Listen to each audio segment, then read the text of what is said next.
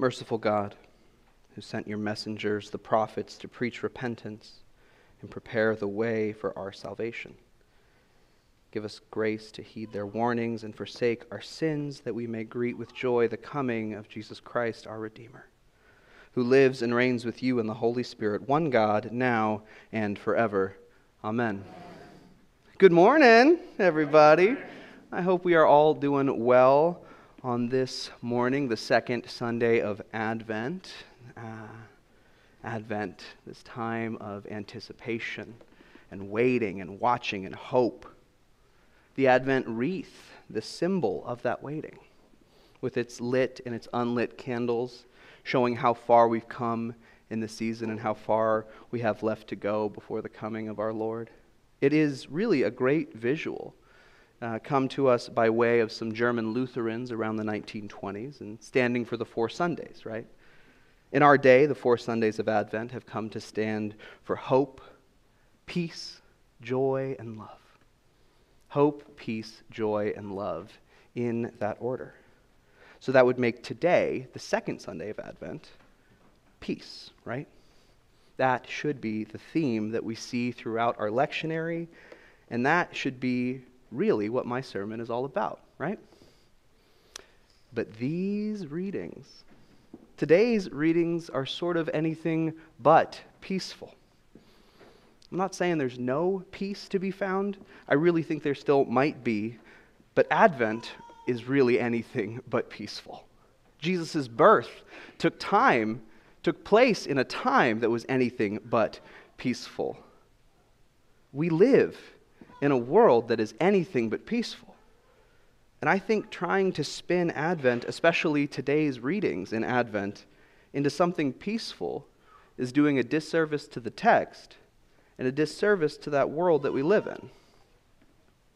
In the medieval era, and for centuries afterward, the four Sundays of Advent did not stand for hope, peace, joy, and love. They stood for the four last things for death, judgment, heaven, and hell. Real cool. The season of Advent, as is clear in our readings, is not just about the birth of Jesus. Of course, it is about the birth of Jesus, but it's also about the second coming of Jesus, right? When he shall come again with trumpets sounding to complete and inaugurate the full kingdom of God where all things are made new. That's what Advent is about the birth of Christ and the second coming, the beginning and the end. The four last things death, judgment, heaven, and hell seem more than a little appropriate for the readings and the focus of this season, especially when we look at our world today. But that has always been the case. The world has always been on fire literally or metaphorically. People are always at war with one another. They're always hurting, suffering, grieving, looking for hope on the horizon, a light shining in the darkness, a light that the darkness cannot overcome. Hope is clearly the central theme in our Advent season, but as Reverend Fleming Rutledge puts it, hope is a very meager concept if it is not measured against the malevolence and godlessness of the forces that assail the creation and its creatures every day. So, today, as you may have gathered from this lengthy introduction and the historical explication of Advent Sundays, I want to talk about the second of these two, of these four last things judgment. I want to talk about what sits at the meeting of judgment and the repentance that John the Baptist was calling for. Repentance in preparation for the coming of Christ. And I want to talk about how seeing ourselves rightly, seeing the world rightly for what it is, for what we are, without any of the lenses and filters we use to dress it up or make it seem better than it is, can actually give us this ironclad hope and peace to hold on to, a way to see the light flickering in the darkness that even the deepest night cannot overcome. So, judgment. A terrifying word, yes. A horrifying prospect, no. But why? I think because this notion of judgment, the prospect of judgment, has come to be synonymous with condemnation or punishment. But is it? Is judgment the same thing as condemnation or punishment? I don't think so. It's not the same in the Greek in the New Testament, and it's not the same in our language today. Categorically, judgment is not condemnation. Condemnation and punishment can be the outcome of judgment or a judgment, sure, but judgment itself is something entirely different. Judgment is simply calling a thing what it is, seeing something rightly as it is. Judgment, more than anything, is about dropping the pretenses and being honest about what something is, or how it is, or where it stands. It's about being honest, telling the truth. John 3:17, the one right after the big one. For God sent the Son into the world not to condemn the world, but that the world might be saved through him. Our God stands ready and willing to judge us to see us as we are broken, hurting people, and not to condemn us, but to save us. Judgment is a terrifying prospect because we can't control the narrative. We can't control the flow of information, but how liberating and freeing it actually is when we can drop all of our masks be the person we actually are, the person that lives somewhere behind our face, as Frederick Buechner puts it, and stand before a God who already knew it and still loves us. So, how does the repentance that John calls for in our gospel fit into all of this? John the Baptist, whose camel hair vestments locust and honey diet, and shouts for repentance simply do not fit behind the cardboard doors of our Advent calendars, does he? But I am striking no new ground here when I say that repentance is not necessarily about penance or feeling bad about what we've done. Sometimes it is, and that's not necessarily a bad thing, but the word repentance, metanoia, for my Greek freaks in the crowd, is a changing of our minds. It's a shifting of perspective, a reversal of a decision, a choice to see things differently, do things differently. That is repentance. It's not self flagellation or walking around under a storm cloud of our own guilt. It's changing our minds, doing and seeing things differently.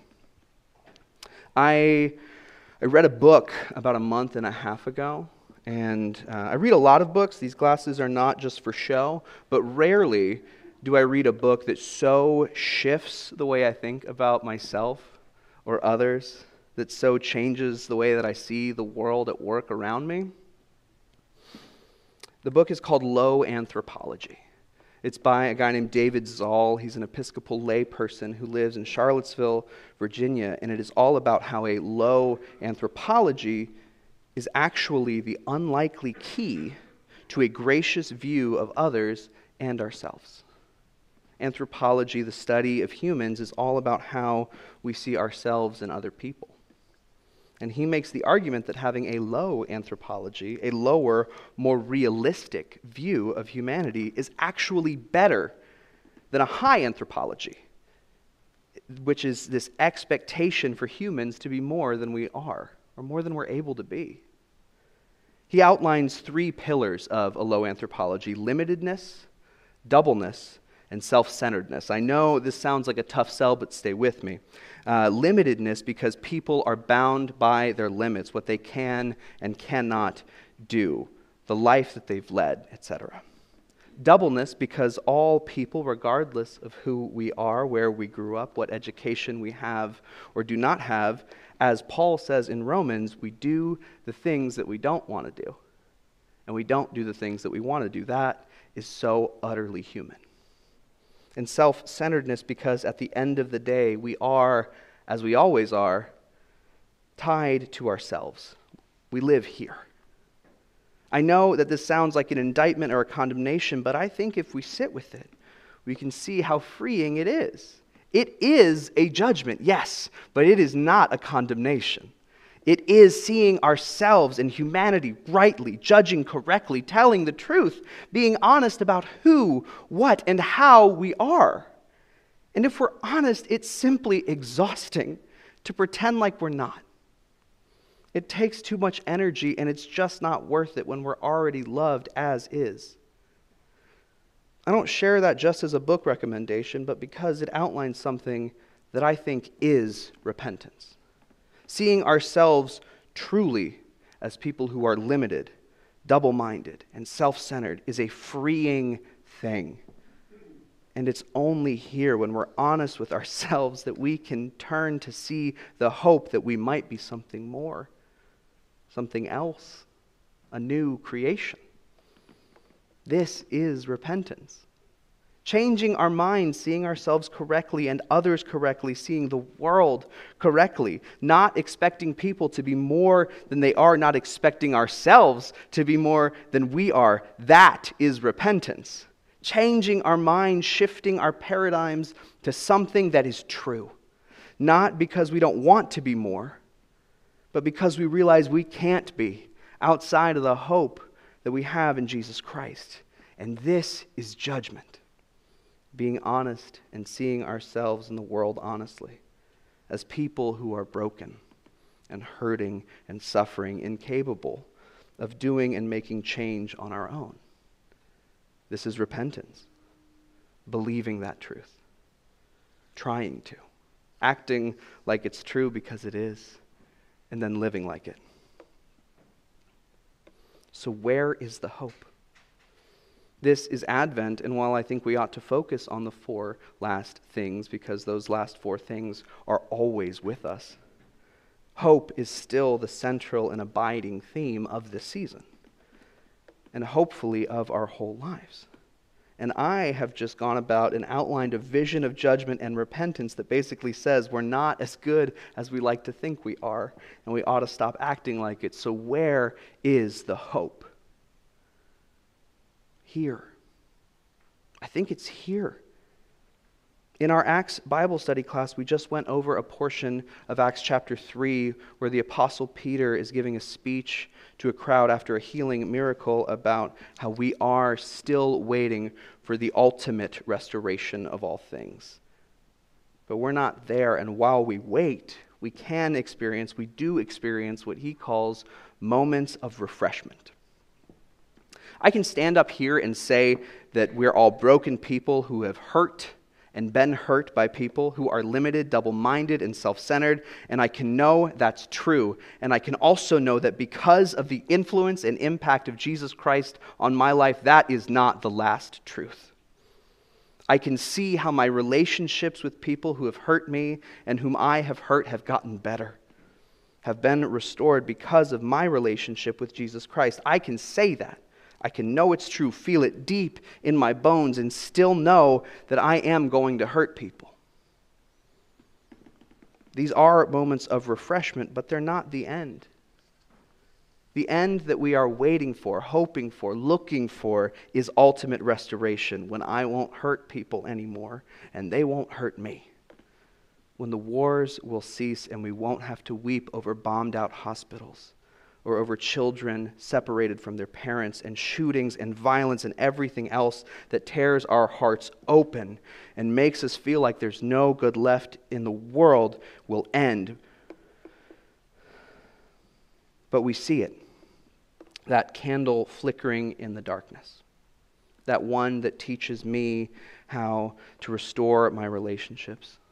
The one that illuminates families being reunited after being lost to one another and people taking care of complete strangers in the absence of anyone else that could care for them. That light shines in the darkness. And the darkness, no matter how deep and dark it actually is, cannot overcome it. That's the hope. These moments of refreshment in an otherwise broken world point to a time when the brokenness will be restored when every tear will be wiped away and all things are made right, brought back to life to their wholeness, but we're not there. Judgment, not condemnation, judgment, seeing things rightly, honestly, seeing people and things as they are, is the first step to being able to hope. Denying the existence of pain and suffering, downplaying it, avoiding it is a cheap imitation of hope. Because it's not hope at all, it's willfully naive and anemic optimism. Hope, real hope, judges rightly and struggles forward, knowing the pain and the hurt and the fear and the anxiety is all real, but it struggles anyway. That struggle is repentance. Believing, hoping that there really is something coming, something more, something on its way, that Jesus really is coming, is repentance. And for now, it's Advent. And as Karl Barth says, the church has no season but Advent. And we have no season but Advent because here we sit in the darkness of a broken and a breaking world, always looking at a flickering candle, judging and repenting, and looking forward to that day when our God will come and all things will be made new. Amen.